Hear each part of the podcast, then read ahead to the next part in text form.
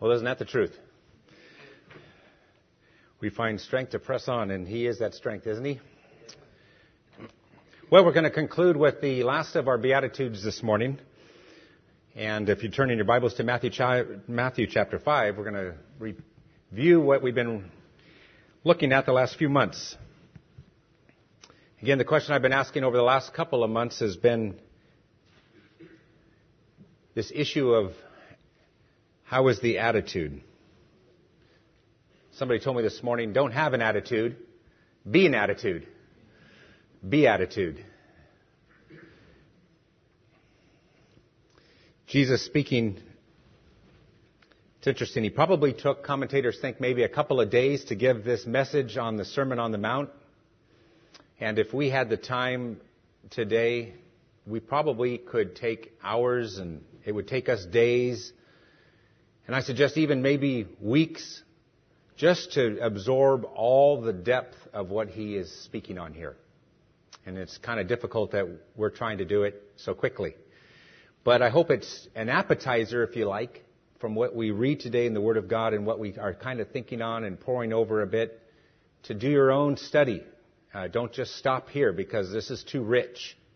This is like one of those meals that you go to at a nice restaurant and it's afterwards you just say, I am stuffed. You know, I'm full. This was very satisfying, but it, it's, it's rich. And here in the Word, in this sermon, it's rich. And so we start with Matthew chapter 5, verse 1. And when he saw the multitudes, he went up on the mountain, and after he sat down, his disciples came to him, and opening his mouth, he began to teach them, saying, Blessed are the poor in spirit, for theirs is the kingdom of heaven. Blessed are those who mourn, for they shall be comforted. Blessed are the gentle, for they shall inherit the earth. Blessed are those who hunger and thirst for righteousness, for they shall be satisfied. Blessed are the merciful, for they shall receive mercy. Blessed are the pure in heart, for they shall see God. Blessed are the peacemakers, for they shall be called sons of God. Blessed are those who have been persecuted for the sake of righteousness, for theirs is the kingdom of heaven. Blessed are you when men revile you and persecute you, and say all kinds of evil against you falsely, on account of me. Rejoice and be glad, for your reward in heaven is great, for so they persecuted the prophets who were before you. You are the salt of the earth. But if the salt has become tasteless, how will it be made salty again?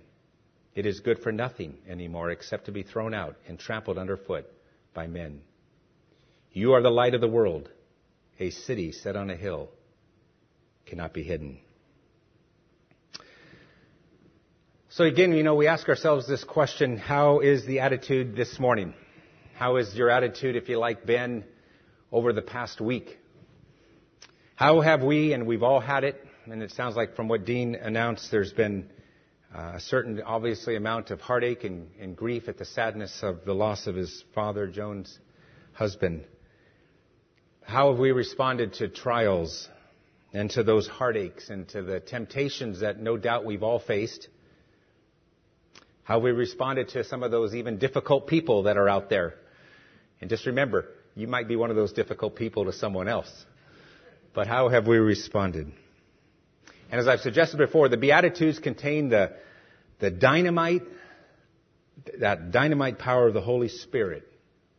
And the Beatitudes, they explode when the circumstances of our lives cause them to do so. And not only do they reveal just how we're at, where we're at and how we're doing spiritually in our relationship with God as His people, but if one takes a very careful look at the Beatitudes, and if you said, you know, to be honest, as I'm looking at these, these qualities, these attitudes that Jesus tells his followers that he wants them to have and that they should possess in some measure, hopefully increasing as they grow in their journey on this earth with him. That if someone was to say, you know, I really don't see these attitudes in my life, uh, I don't see them it's not that they're, I'm, no one's perfect, but they're rarely, if ever, evident. Then it might be cause to examine yourself, as the scriptures encourage us to do, just to make sure that we're in the faith. So we're going to look at these last three, and it's interesting because if you're, depending on how you see it, you could say, well, are there three or four further Beatitudes? The last one might be a, two separate ones, or it might be just one of the same. But like I said, he took a couple of days to preach on this, and we need weeks to digest thoroughly its contents. And why this is really important is why I keep reading the verses after the Beatitudes is because the Lord, not by fault on his part, by certainly it was planned by his very careful words, and he knew exactly every word he said. That he was saying these things because how you behave and how I behave makes a huge impact, doesn't it? Makes a big impact on our family members. I walk in the house on a certain day after I get off work. Depending on how I walk in, sometimes the dog decides, do I even want to greet him? Or is the dog happy to see me? And usually, you know yourself, your first couple of minutes when you walk in makes an impact of how have you made that impact and what's going to be the flavor, if you like, or the temperature that's been set. So your behavior matters, and it's not, the behavior, of course, is the outflow of what's already been going on in the heart and head. The attitudes are what come first, and then we just kind of exhibit them in our behavior, good or bad. And folks are watching.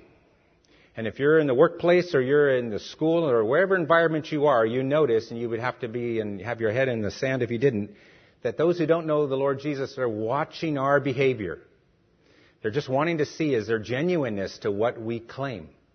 And so there's no place for being phony or being a pretender as a believer. That's what he's talking about in the context of salt and light. Colossians 4, 6, and 7, I was sharing this with a gentleman a few days ago. Be wise in the way you act toward outsiders. Make the most of every opportunity. Let your conversation be always full of grace, seasoned with salt, so that you may know how to answer everyone. Colossians 4, 6, and 7. So attitude number six, we're getting there. And this is a very profound and awesome beatitude. Blessed are the pure in heart, for they shall see God. We need, we need weeks just to talk about this one. But let's see what we can do. Remember what I've said, and from your knowledge of what it was going on at the time when Jesus gave this sermon. The political and spiritual condition for the Israelites wasn't good. They had, unfortunately, this bad situation that they had the Pharisees as their religious leaders. They had misinterpreted the law of Moses, and because they had misinterpreted it, they were ill advised and made some wrong decisions to create their own laws that were nothing that God ever intended. They invented laws that God's people could never even, the way that they felt that they could basically look right in the eyes of men and of God was forget about what's going on in the heart. Let's just deal solely pretty much with the externals. And so that I can be seen to look holy. I can be seen to be righteous. I can be seen to be pure. Even if, like Jesus said, your hearts are like whitewashed tombs. What a statement by the Lord to these leaders. And so for the average Israelite to be under this kind of instruction, this kind of leadership, can you imagine? It would be relentless.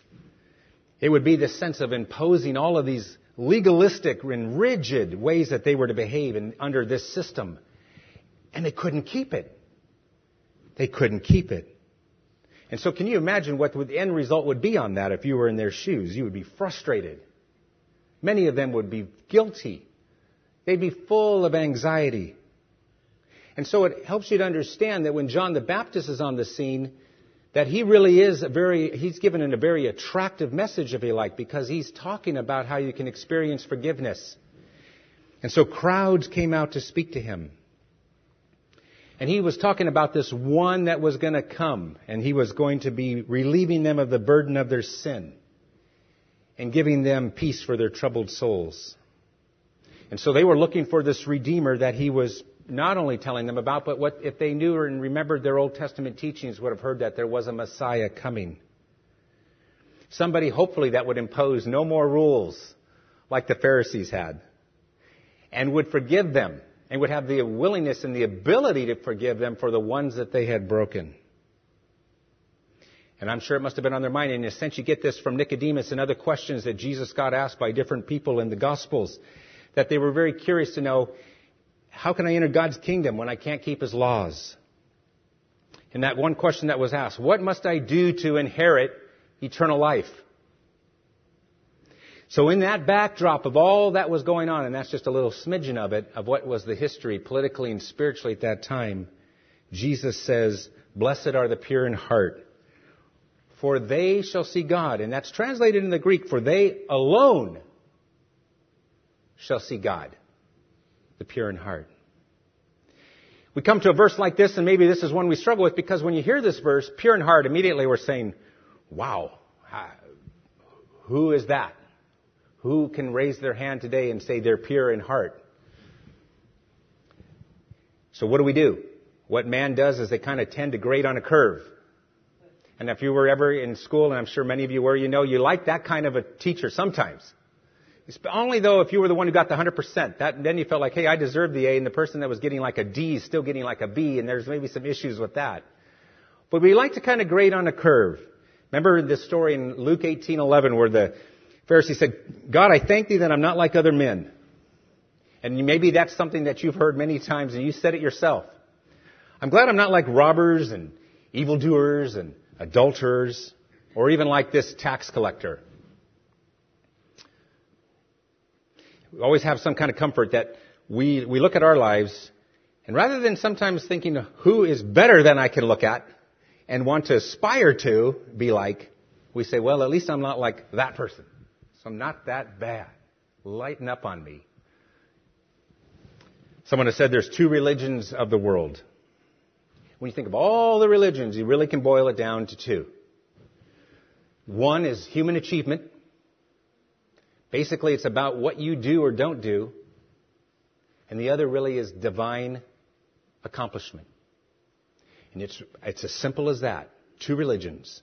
Human achievement or divine accomplishment. Somebody else has accomplished something that has made a profound impact on how we think, how we live this life.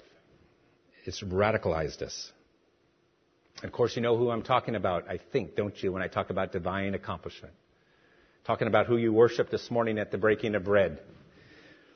That one who took our sin. And amazingly, and I'll never tire of talking of this, and I trust you'll never tire of hearing it, and I tire, trust you'll never tire of talking of this, is the one who gave us his righteousness on that work on Calvary's cross. The gospel story is one we never probably would have ever thought to write if we'd been in charge of writing it. But God did. He talks about how sinful men and women like you and I, apart from, uh, far apart from Him, not knowing Him, born separated from Him at birth. And even though we were taught, and many of us were taught that it's religion and how you reach God, you just be a religious person. You just do everything that you can do and don't do what you shouldn't do. That's how you can reach God. And we realize the fallacy of that because it doesn't deal with the penalty of sin. When that shed blood was accomplished at Calvary's cross on our behalf, and we trusted the Savior, all our sin is forgiven. And now, wonderfully, positionally, the way God sees you and I, if we're His children today, is He sees us as pure in heart because He sees the Lord Jesus when He looks at us. Isn't that amazing? I mean, that's just something that we should meditate on and think about and praise God about every day, that that's our status. And then, of course, we know that as believers, that the Lord wants us to grow in purity. He wants that way that we behave now that these Beatitudes, this way of living, he wants this to become more and more the norm. And like the choir is saying, again, you will frustrate yourselves, and I do not want to have you frustrated when you leave here, that this kind of lifestyle is not one you can live in your own strength, but it's in his strength.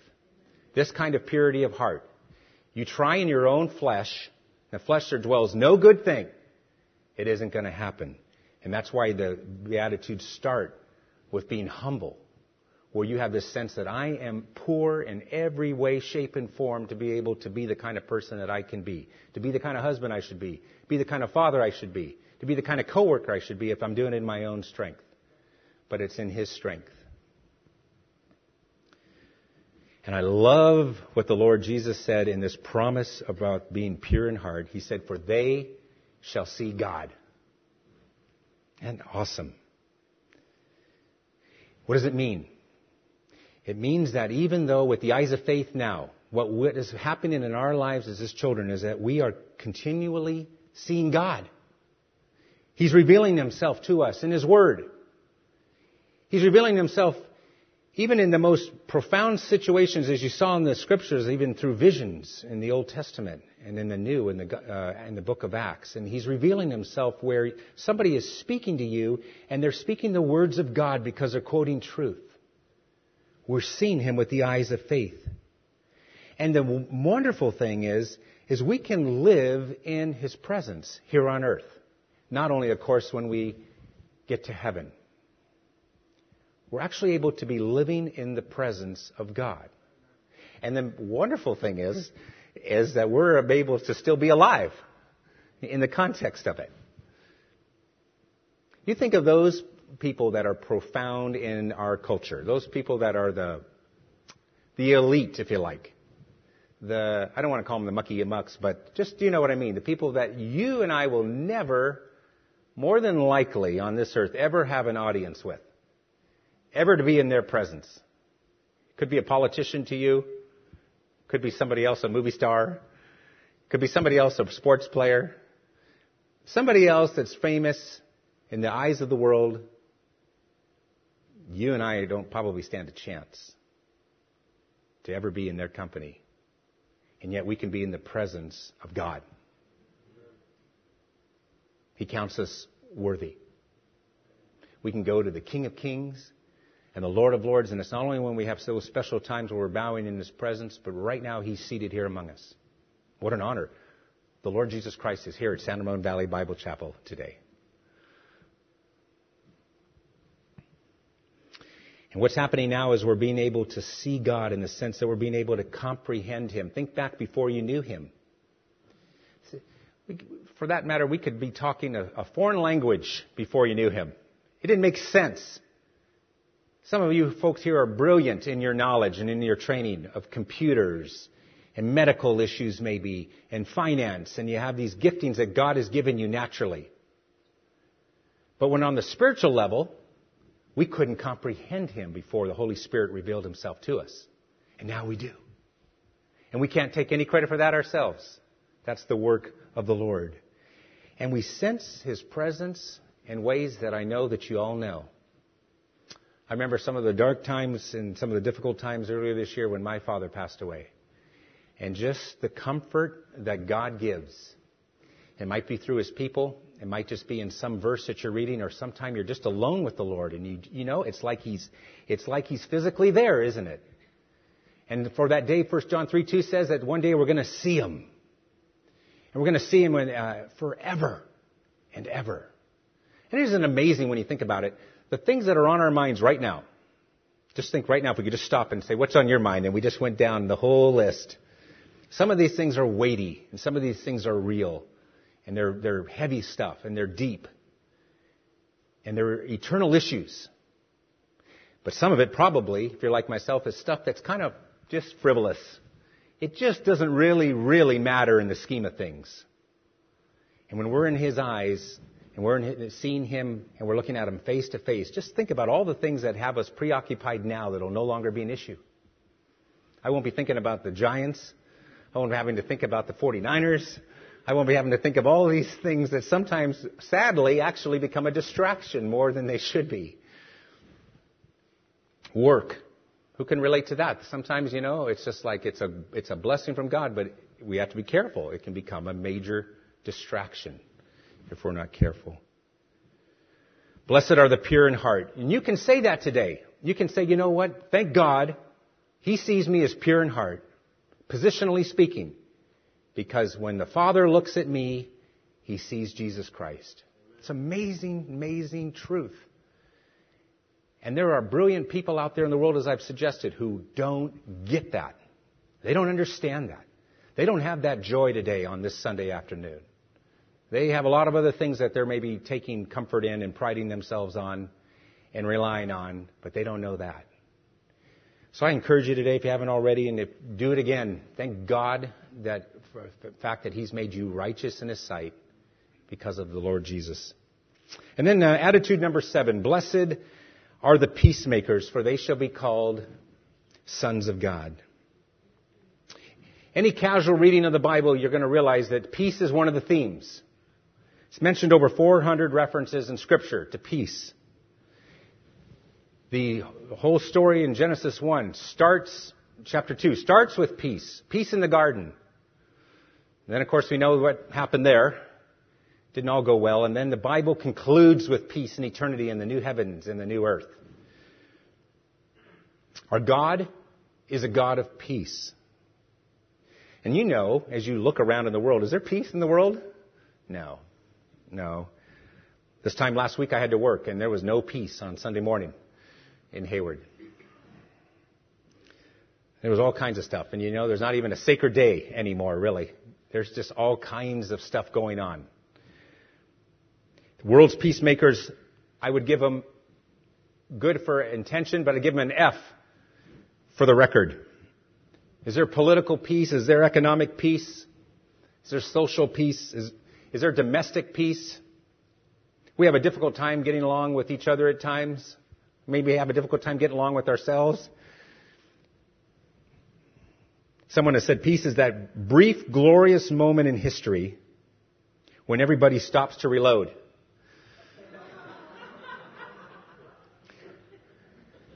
Every peace monument, there's another one that's built.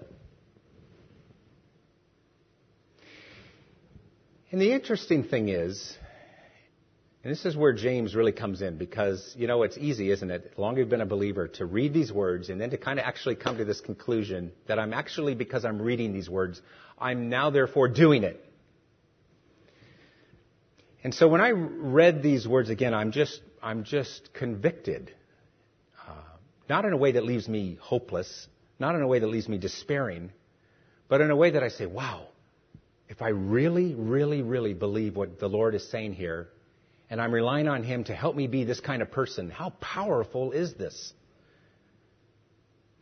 And when He says, blessed are the peacemakers, a number of things come to mind.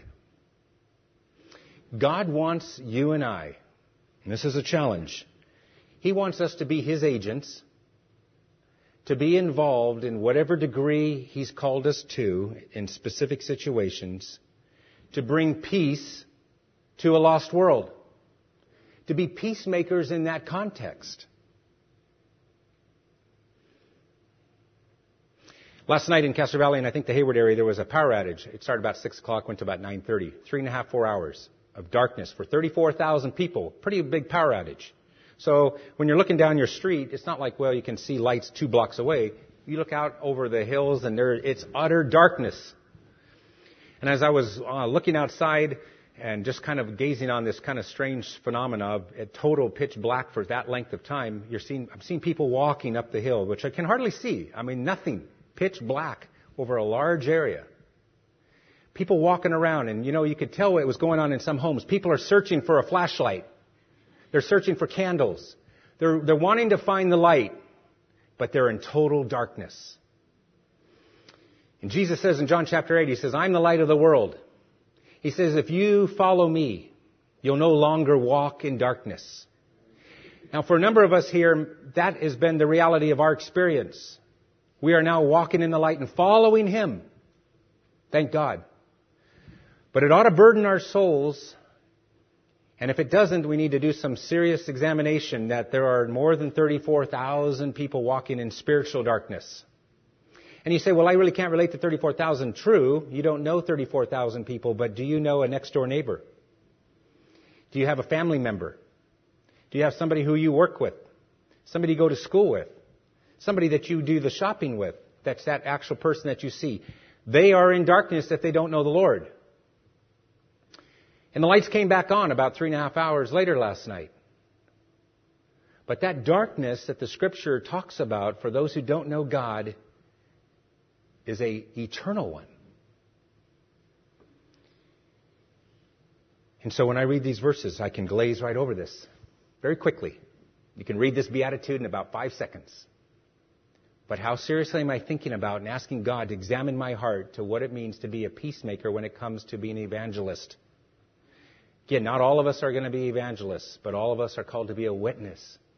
And this is where the context of this whole Beatitudes comes from, and being salt and light. God wants us to be part, and what he's saying here is part of the solution. There are not only two religions in the world, but for, we're going to keep it really simple today. There's also two kinds of people in the world. Believers and unbelievers, but I'll give it another example. Two others kinds of folks. There's the thermostat people, and there's the thermometer people. Now you might, might be thinking here today, what am I? You know, am I a thermostat? Am I a thermometer? A thermometer reflects the climate in the room.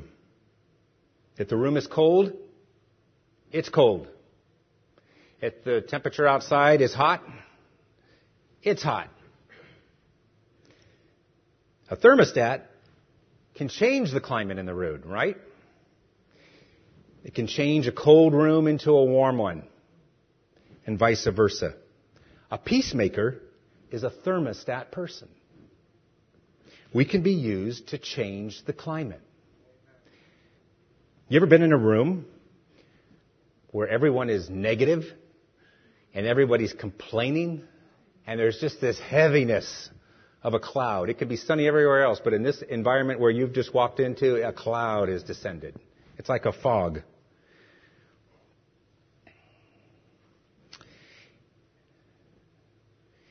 We're those kind of people that can actually, by the way we speak, and maybe by that kind word we say, or that action that we do, it's very practical. The Lord Jesus doesn't make things complicated for us to understand.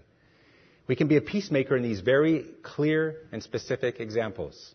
I walked into, I was in meetings all week and I came in after kind of an intense night the night before. Nothing really bad, but just intense. And I came in with a bag of donuts. That made everybody happy. It started off the day right. You know, it's just the right action to take in that context. Maybe not the healthiest, but in that sense, the right one.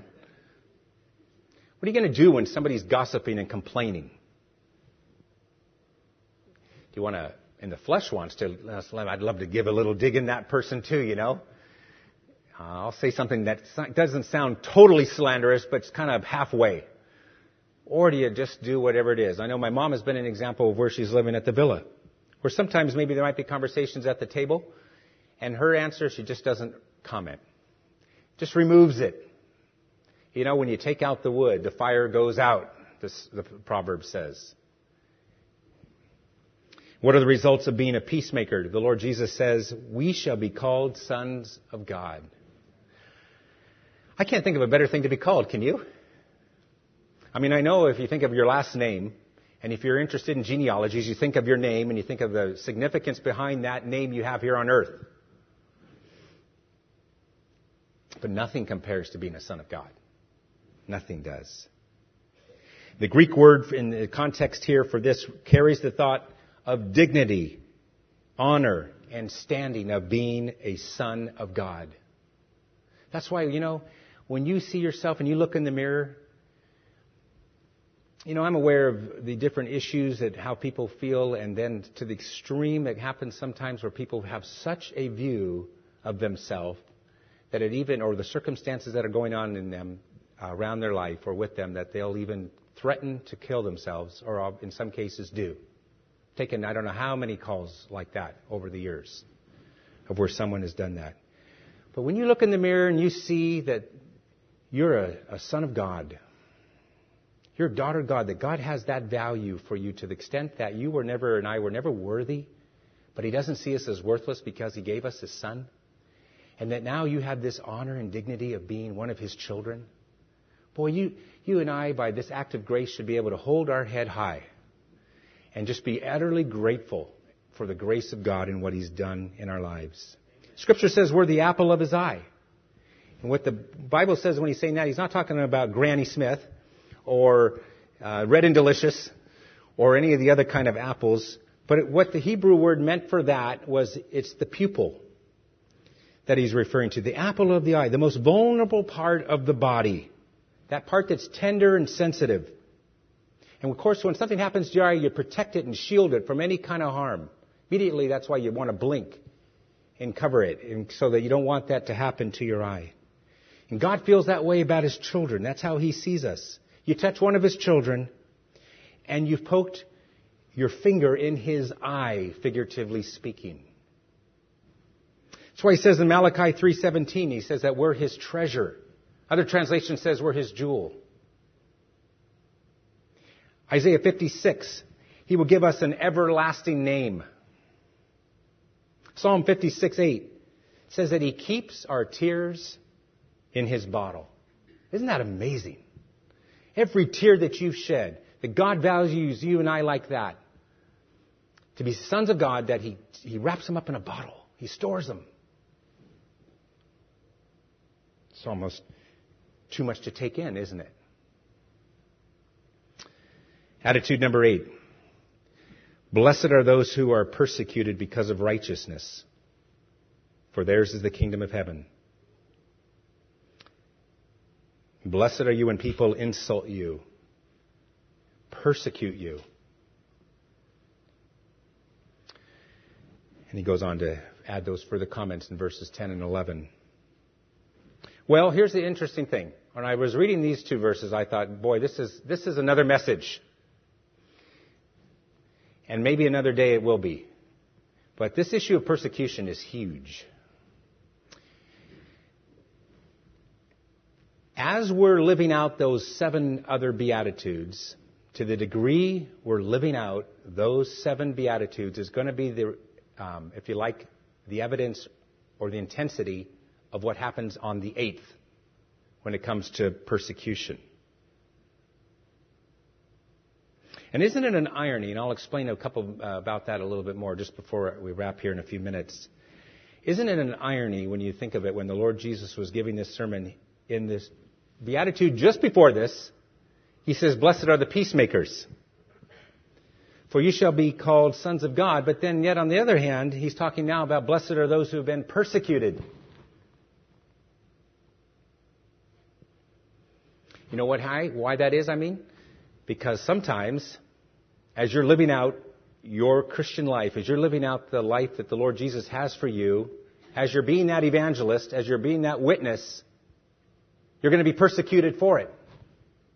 So on the one hand, you're a peacemaker, but on the other hand, you're a troublemaker in the eyes of the world. And it really raises the question, and I was thinking long and hard about this because as you think about what has happened to the martyrs and the prophets of old, and you think about how, and you read through the Gospels how the apostles were persecuted. Peter, hanging upside down.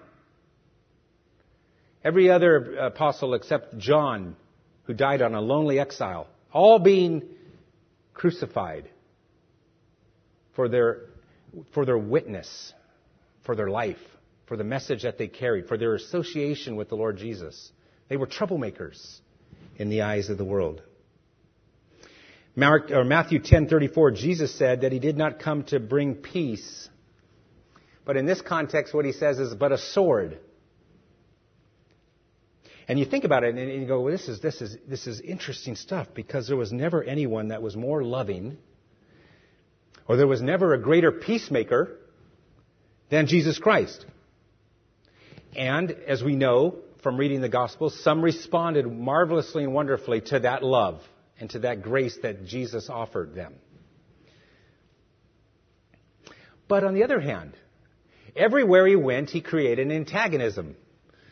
If they weren't trying to throw stones at him, there were crowds, that, and especially the leaders, that were, that were murmuring and they were unhappy with his, his, what he was saying.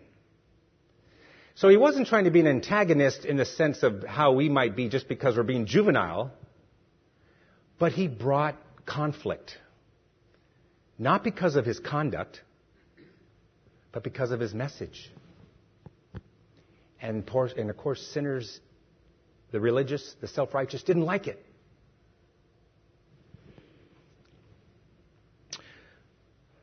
Luke 6 26. Jesus speaking to the disciples Woe to you when all men speak well of you. I pondered that over this week. I got uncomfortable with that. I wrestled with that. Because what's the implication? When everyone speaks well of you, Is it because I have been absent and I have been negligent and I have been fearful of men that I have never wanted to broach the subject that sometimes gets people mad? And they're now going to speak of me in a way that I wouldn't want to hear if I heard it? Luke 9:26. I don't like these verses with the 26 in them, but they're in the word of God and they're truth. Luke 9:26. Whoever is ashamed of me and my words, of him will the Son of Man be ashamed. Ever been ashamed of Jesus? There's some folks that like to put it on a bumper sticker that they know him. Some people wear a t-shirt That's up to them. But ashamed? Oh, we like to talk about a lot of things. Doesn't cross our mind for a second certain issues to broach and talk about. It's safe. Talk about Jesus. Ooh, now it's getting a little, it gets tough, doesn't it, sometimes? And that's why the scriptures talk about us to pray for boldness. Because even as, as big as we are, as tall as we are, as large as we are, as big as our muscles are, I don't care if you're a man or a woman, sometimes you're timid of who Jesus is. And you don't really want to go there, even if the Holy Spirit's prompting you to, because you don't want the hassle of what's going to happen. Rock the boat. Who wants to rock the boat? Now, obviously, we don't want to do this in a way that's improper. Scriptures talk about how we're to speak to people with gentleness, and we should be gracious, and we should have empathy and compassion, and all those things that the Lord wants for us. But sometimes it happens. There's a T-shirt standing. We've seen them, you know, when you're out in a, as a tourist or in some store. It says, one person said there was this one T-shirt that said, "So many Christians, so few lions." And really what that was talking about, it wasn't a funny kind of a joke, because what it was saying was, is that was a t-shirt was making reference to the first century practice of throwing Christians to the lions in the Colosseums at Rome. And you think about as you read the scriptures and you read any of church history and you think of what some men and women went through, they gave up their very lives for the Savior.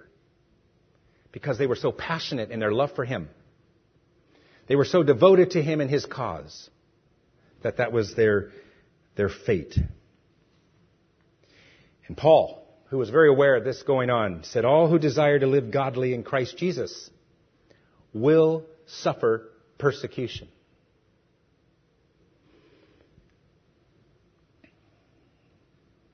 Well, I want to tell you that there is a way to escape persecution. Now you're saying, okay, I'm listening now. What, what is it? approve of the world standards, fit right in. We can accept the world's morals and ethics. And we can even live like the world lives. We can be a silent witness, and what I mean by that, I'm looking at myself. I'm not pointing the finger at you. But we can basically just blend in. And just take that theme, well, I'm all about friendship evangelism. I just want everybody to be my friend.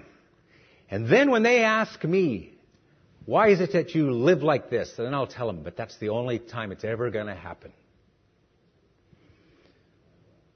We can laugh at its jokes. We can enjoy, we can enjoy its entertainment when you know that if the Lord Jesus was here with you and you, you said, hey, I'm going so and so, Lord, come along. And if we would rather say, you know, Lord, in this situation, I'd rather you stay home. I'm heading out. I'll be back in two hours. Then that's your litmus test right there as to what you're involved in and what I'm involved in. If the Lord Jesus can't come along with us, because we believe He's present, we, we say that, but if He can't come along, then we got to rethink what it is we're doing. I like to think that He would watch a sports game with me, and it'd be a great opportunity to have some fellowship with Him. I'd like to think that as I drive to work, He's right there saying, I'm coming to work with you today too. And I like to think in every context of my life that I can know that I'm in purity and in righteousness and the Lord is there with me. Another way to avoid persecution is don't tell people they're lost. And above all else, never mention the word hell. Don't do it. I remember years ago when I became a Christian, I shared with my mom. And I'll tell you, the first reaction was not positive. I remember saying, how can you, you know, basically to the words, how can you call me a sinner? You know, church going, religious woman. And my sister and I were sharing as well, and in a way I almost felt like, oh, what have I done? You know, I've rocked the boat. It's just creating strife now in the home. This was as a man around uh, 18, I guess, at the time, 17. But guess what God did? He used those words and the words of my sister and other believers in, in her life, and some months later she trusted the Savior. And then came to a place to where she'd be able to deal with not only living now as, with, as, a, as a believer, but having the ability to cope. Like when I think of attitudes of what I've seen in her since my father died in January, after 53 years of marriage, and then within that same month to lose your home of 50 plus years and then to realize being told that you actually have a serious medical condition, all like that within a week. And you say, well, how do you cope? Well, that's where you rely on the Lord, and that's where these attitudes, and so when others are seeing her, glory to God, at where she now lives in San Ramon, they're saying, your attitude is an encouragement to me. But it's because of all that started back when someone started to share. You never know what's going to happen and how God's going to get the glory in the life of someone you witness to. You never know.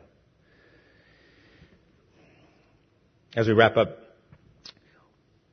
when we're talking about persecution, the Lord Jesus says, so what should be your attitude? Should you pout? Should you, you know, sulk? Should you just go hide in your house, in your bedroom, and just never come out for the rest of your life when you're persecuted? No, he says something amazing in verse 12. He says, Rejoice. Rejoice and be glad.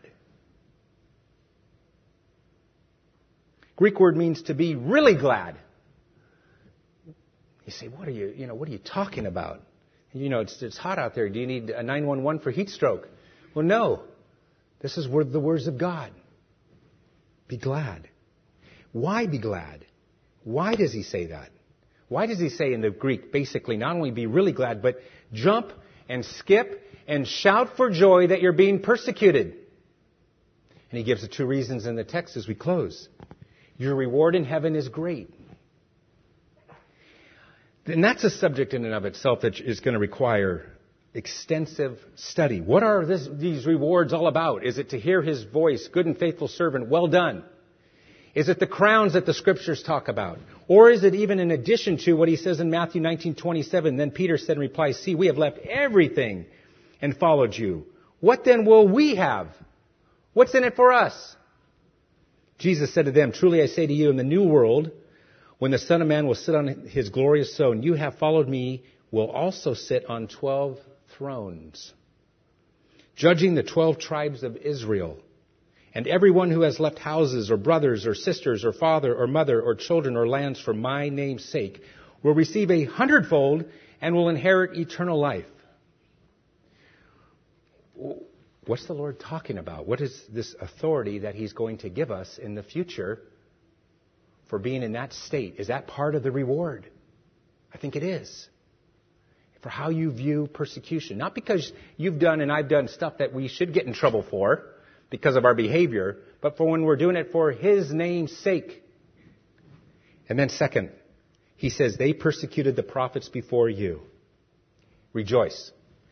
You say, okay, what's the connection there? Well, look, folks, and maybe you can relate to this, folks love to be around sometimes people who are the, the elite circle. They take a lot of pride in being able to say that this person's my friend, and I know this person and I rub shoulders with this, and I've been over to their home, and I've had a conversation with this. Could be anybody. You name it. You know who I'm thinking of. And what the Lord is saying is, is that you're in the company of the prophets if you experience degrees of persecution. And that's a pretty elite crowd to be around and to be associated with. Forget about the world and all that they have to offer. Think of the prophets. And he says, you're identified with them as you experience persecution. And folks, the thing is, and I know this in, in my own life, here in the United States, we are getting just little doses of it. But it's been intensifying. over the last 15, 20, 30 years. And only God knows what's it going to be like 20 years from now. And what's happening in other parts of the world where there are believers that are still being martyred and crucified for the Savior this very day because of their allegiance to Him. We're in a pretty classy company when we're in with the prophets. It's a good circle. And you know what the last thing is? Persecution is a verification that you are a child of God. If you're never being persecuted, if nobody's ever saying a word about you, is it because you've never, or I've never, or rarely, hardly ever opened my mouth to tell anybody that I'm a follower of Jesus and this is why you need to be one too? And if what's become now the priority more in my life is that I want everybody to like me, I don't want anybody to say anything about me, then we're going to need to examine ourselves. Well, the person who lives out these Beatitudes, and I want to be that kind of person myself. I don't want to just read it and say, now I've read it. I want to live this out. I want to live it out at my home. I want to live it out wherever God has me outside my home. Because I see from this passage that that's truly the one that knows joy. That's truly the blessed one, is the one who practices this. And I think we want that, don't we? We want that in our lives. We want to be that kind of testimony to God.